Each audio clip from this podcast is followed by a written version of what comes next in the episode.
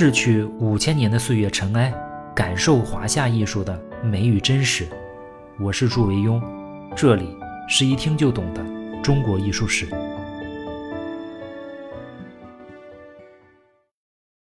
各位好，咱们这期节目啊，上次我本来已经录过了，但是呢，后来发现啊，出了一点技术问题，没有录好，所以呢，今天还得再重新录一遍。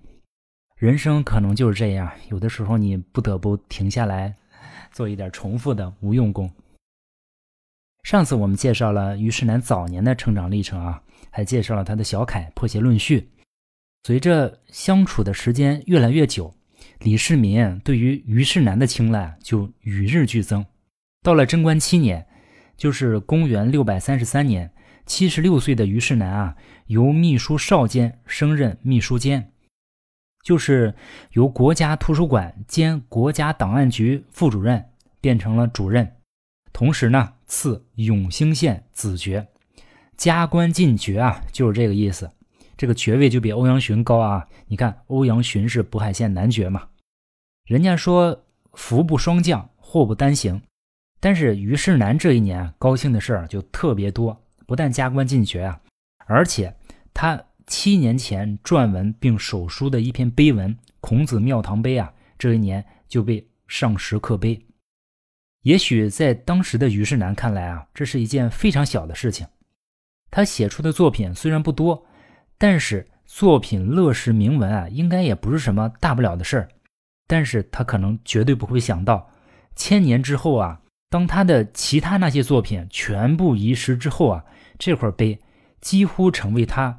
被定义成中国书法史顶级大师的唯一证物，他就在这不经意间啊，写下了他人生最重要的一块碑《孔子庙堂碑》。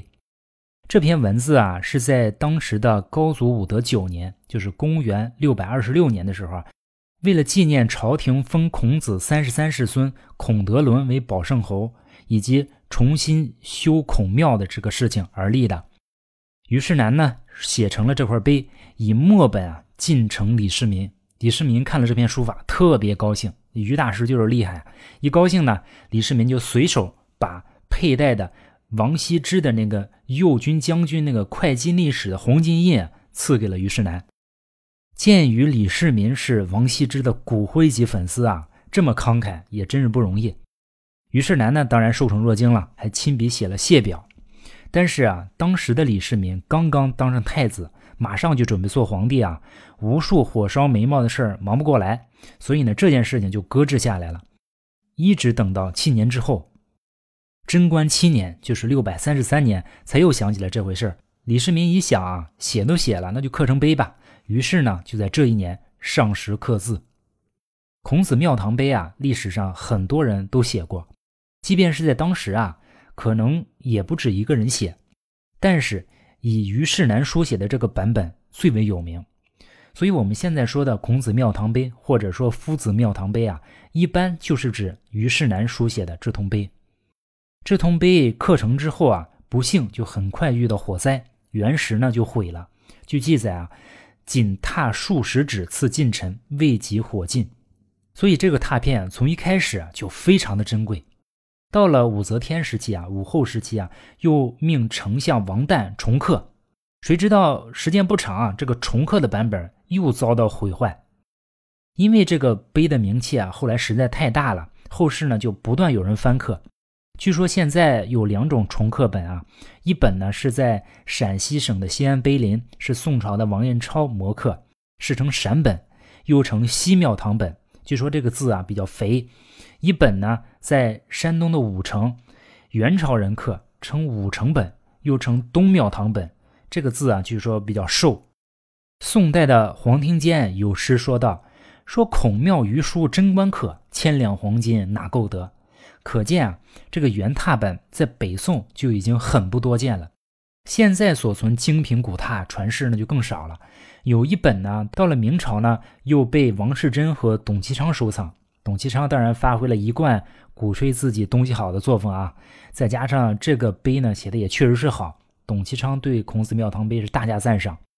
到了清朝呢，又传到了大学者李宗汉手里，多数人啊都认为这个版本是原始拓片，比如董其昌、像李宗翰和翁方刚都这么认为，说这个东西对。但是也不是说绝对没有争议啊，也有一些人啊，比如明朝的王世贞啊，就认为这个版本有可能是米芾临的。后来日本又出现了一个七条本，藏在三井家，我看品相也很好，但是搞不清是什么时候的拓片啊。不论怎么样，我们看这通碑的书法端庄雅静，绝对算是上是唐楷中的杰作。你猛地一看啊，总体跟欧阳询很像，节字呢也是偏瘦长。上紧下松，它的字体不像欧阳询那么方。欧阳询的竖笔啊，写成背式，你比如月亮的月，像日这种两个竖笔啊，都通常写成背式。虞世南呢，他的用笔圆劲含蓄，温润雅致，线条从外面看呈外鼓的形状，转折呢以圆笔为主，线条变化简洁，对比微妙，起落轻巧，内含筋骨，看着就比欧阳询更加温润一些。我们也说过，这跟他的境遇和性格跟欧阳询有一定差异有关系。《宣和书谱》里面也比较了欧虞的短长，他说：“虞则内含刚柔，欧则外露筋骨。君子藏气，以虞为优。”就是这里宋朝人啊对虞世南的肯定还是更多一些。我个人认为啊，虞世南的最大贡献还是在于他对结构的处理，他真正能够做到了消散洒落。出之自然。我们整体上看啊，通篇的气势和法度显然不及欧阳询。细看局部或者某些字上面处理的似乎相当随意，比如有些捺笔写的都比较夸张，导致这些字看起来跟通篇啊它不是很协调。但是你慢慢从前到后看的时候，才发现，其实他是真正做到了创新意与法度之中。正是这些略带夸张的笔划啊。产生了一种别样的韵味，或者说是特色。虞世南用笔，他外柔内刚，端庄静穆，从容外发，动中有静，有一种特殊的艺术魅力。孔子庙堂碑这里既体现了于世南他性格刚烈的一面，也体现了他秀润谦和的一面。这种阳刚美与阴柔美恰到好处的结合在一起，所以被后世称为绝笔。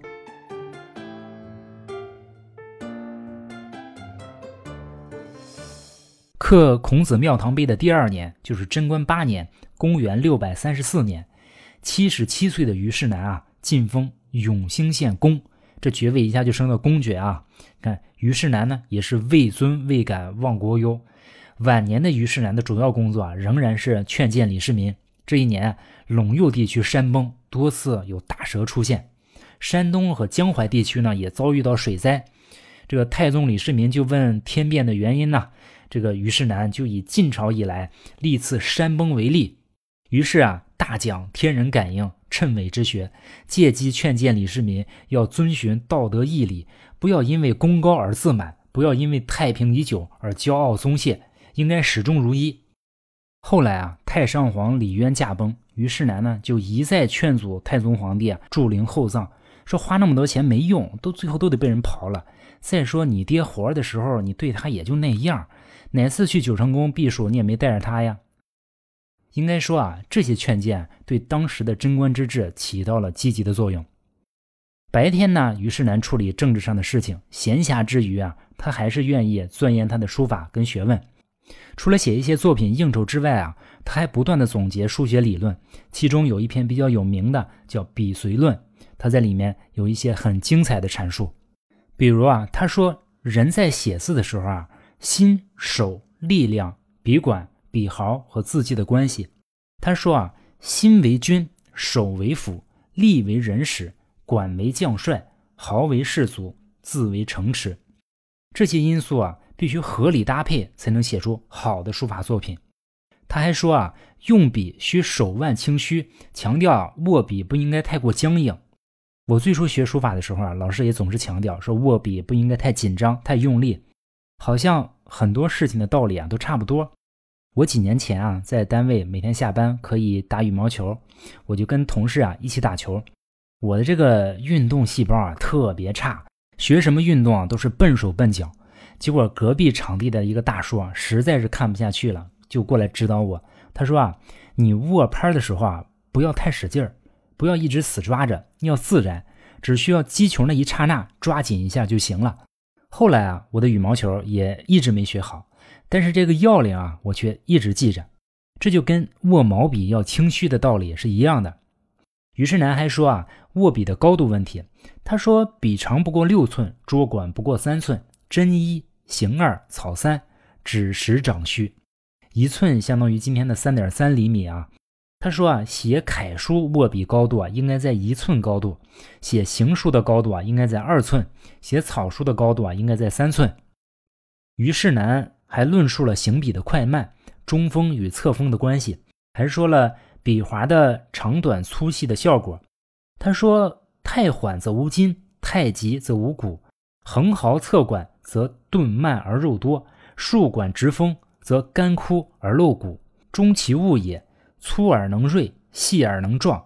长者不为有余，短者不为不足。”这里啊，他强调笔划的长短粗细啊，都要写出它特有的姿态。而且要在法度之中，才能达到我们想要的艺术境界。于是呢，还强调了书写时候的状态。他说啊，呃，人最好的书写状态，就是在书写的时候啊，把你的视觉、听觉，甚至思绪啊，都跟外界隔离掉，这样你才能做到心神很正。心神正了，写出字来才会不偏不倚。就像宗庙里的器物啊，太空了呢，它可能会歪斜；太满了呢，它也容易倾覆。只有不空不满的状态下，它才比较中正。说啊，御书之时啊，当收视反听，绝律凝神，心正气和，则气于妙；心神不正，书则欺邪；志气不和，字则颠仆。其道如同鲁庙之气，虚则齐，满则富，中则正，正则冲和之谓也。虞世南对于心物啊，也有一番自己的见解。心物是对审美主体的审美能力和审美素养的强调。它虽然不排斥有天赋的因素啊，但重要的依然是后天的勤奋。学习的目的啊，是为了掌握知识和技能。即使已经领悟到了艺术的真谛，但是仍然要把这种能力、这种领悟啊，落实到具体的文字上面。就像我们把铜啊做成镜子，镜子之所以光亮，并不是因为做镜子的工匠的思路好。而是反复打磨铜镜的表面，这它才光亮。用笔来传达心意啊，字的妙处啊，并不是因为笔毫的巧妙，而是在于你的手啊有能力把这种静心沉思的微妙给体现出来。他说：“字有态度，心之辅之，心物非心，何于妙也？切如铸铜为镜，名非匠者之名；假笔传心，妙非毫端之妙，必在诚心运思在。”至妙之间，这就是虞世南认为书法所以玄妙的原因。这些道理啊，看起来非常简单，其实奥妙无穷啊。这都是于世南刻苦钻研一生之后对书法的总结，只能慢慢的体会啊，才能感受到他说的这些话的真谛和境界。贞观十二年，就是公元六百三十八年，八十一岁的于世南啊，再一次上表请求辞官归居。于是南言辞恳切地对皇帝说：“啊，说老臣我非是不想为国家继续效力，为陛下继续尽忠，只是老臣已经手拿不起笔，脚迈不开步，傍晚的时候啊，就会忘记早晨发生的事情。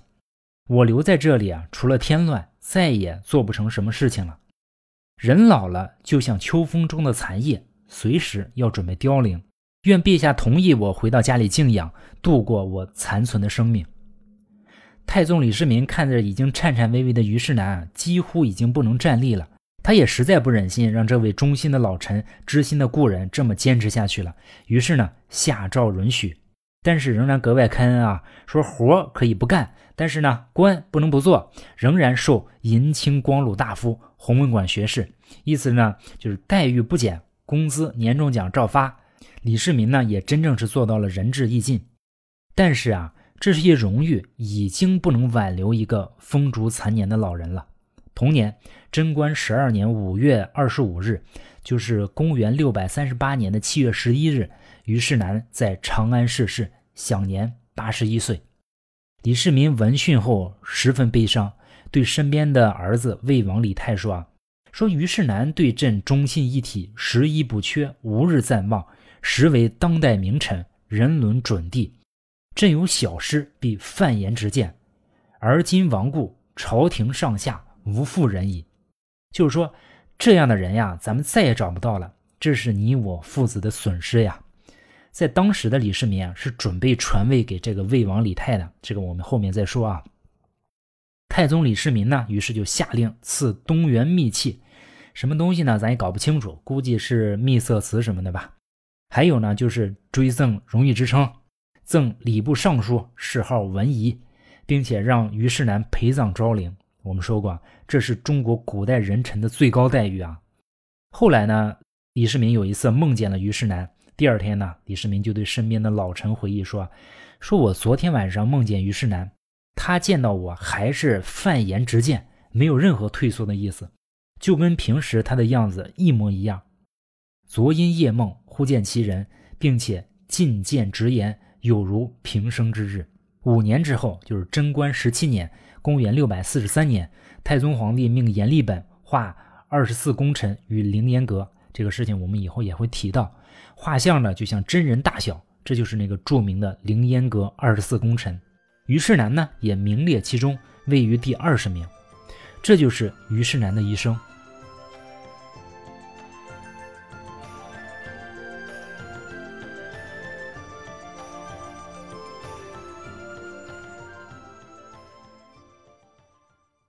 最后，我们再说一下虞世南的书法。他的书法水平啊，在当时就得到了很多人的认可。你看，李世民的眼界是很高的，而且他身边都是最顶尖的书法好手。但是，李世民对虞世南的书法还是表示出了相当的推崇。至少在李世民的眼里啊，虞世南跟欧阳询是旗鼓相当的选手。民间也是一样。唐代张海冠说啊，说博师。力行草入庙，就是说他的楷书、行书和草书啊，都能进入妙品的级别。后人也是对他推崇备至，比如会把他列入唐初四大家之一，对他的书法作品呢也是争相购买。比如黄庭坚就说过嘛：“孔庙余书贞观刻，千两黄金哪够得？”这就是证明。但是我们意外的发现啊，到了后世，虞世南的书法影响好像急转直下，楷书四大家欧颜柳赵。里面没有他，甚至后世很多人啊都不认为虞世南是中国书法史上顶级的楷书大师。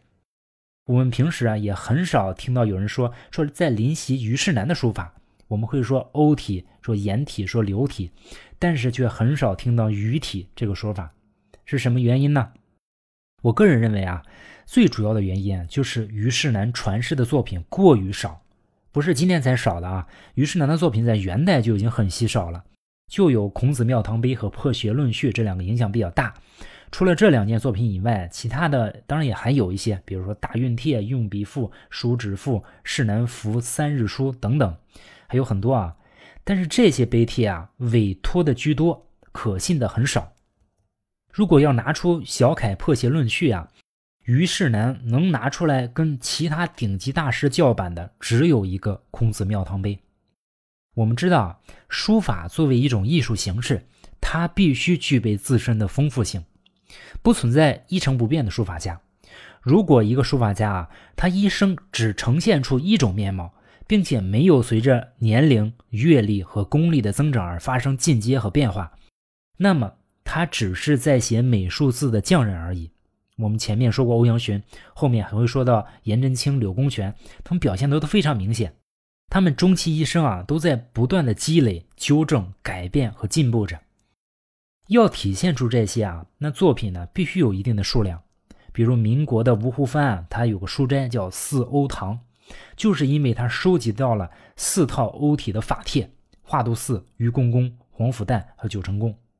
你看啊，一个普通人啊，到民国的时候还能收集到欧阳询的四个法帖，可见这个作品存世量是比较大的。褚遂良留下来的靠谱的东西也不少，比如《雁塔圣教序》啊，《一阙佛龛碑》啊，《孟法师碑》啊，《房梁公碑》等等。颜真卿留下来的法帖呢就更多了。回到虞世南身上，我们发现就有点尴尬了。由于传世的作品太少，人气呢慢慢就降低了。但是我觉得，对于书法有一点基础的朋友来说啊，可以临一些不太主流的东西，因为有一些字体啊，比如欧体啊、颜体，学习的人实在是太多了。如果想写的有一些特殊的面貌，可以学一学像《孔子庙堂碑》这样的作品，肯定会有不一样的收获。跟欧阳询相比啊，虞世南一生的运气真是算不错的，但是后世的书法影响却大不如前者。原因呢，似乎我们也只能曲解成一种宿命论。可以借用一下时下很流行的一个话，开个玩笑啊，就是可能人品用光了。相比之下，你看欧阳询活着的时候啊，一直不受待见，但是到了后世啊，他简直就成了唐楷法度的代言人，历来人气都很旺。我们讲了唐初最重要的两个大家欧阳询和虞世南，就像我们开头说的，他们两个人是如此的像，包括他们的出身。遭遇，甚至他们的寿命都如此的接近。欧阳询活到了八十五岁，虞世南呢活到了八十一岁，这在唐朝啊绝对算是长寿了，跟现在活到一百岁效果差不多。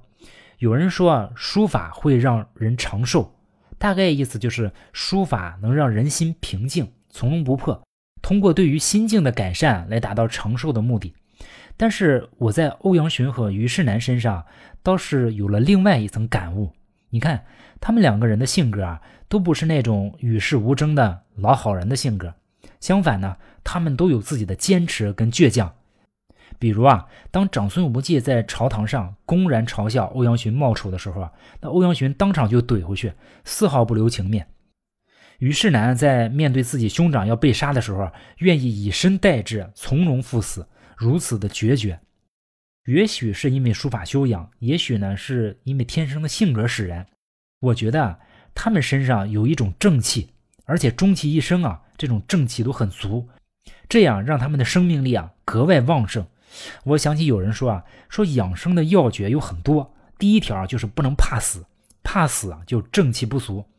据说活到了一百岁的围棋大师吴清源先生，每当下棋下到累的时候。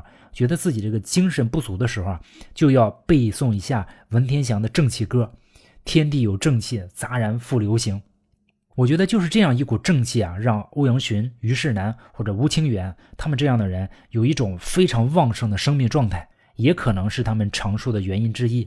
虞世南的正气呢，就体现在他的那首咏蝉诗：“垂蕊饮清露，流响出疏桐。居高声自远，非是藉秋风。”贞观十二年，当虞世南死的时候啊，李世民伤心地对魏征说：“说世南死，世上再也没有人能够同我谈论书法了。”魏征，你想那脑子转多快啊？看皇上这么伤心，马上安慰了一句说：“说陛下不必伤心，我给您推荐个人啊，他的能力啊绝不在虞世南之下。”那魏征说的这个人究竟是谁呢？他在书法上又究竟有什么能力？能够让他在当时一众顶尖高手中脱颖而出呢？我们下次再说。好，下次见。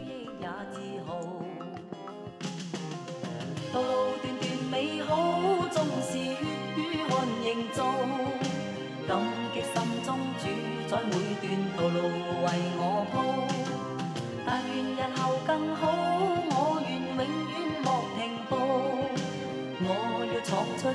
迹要用实力做旗号，道路段段美好，纵是血与汗营造，感激心中主宰每段道路为我铺。但愿日后更好，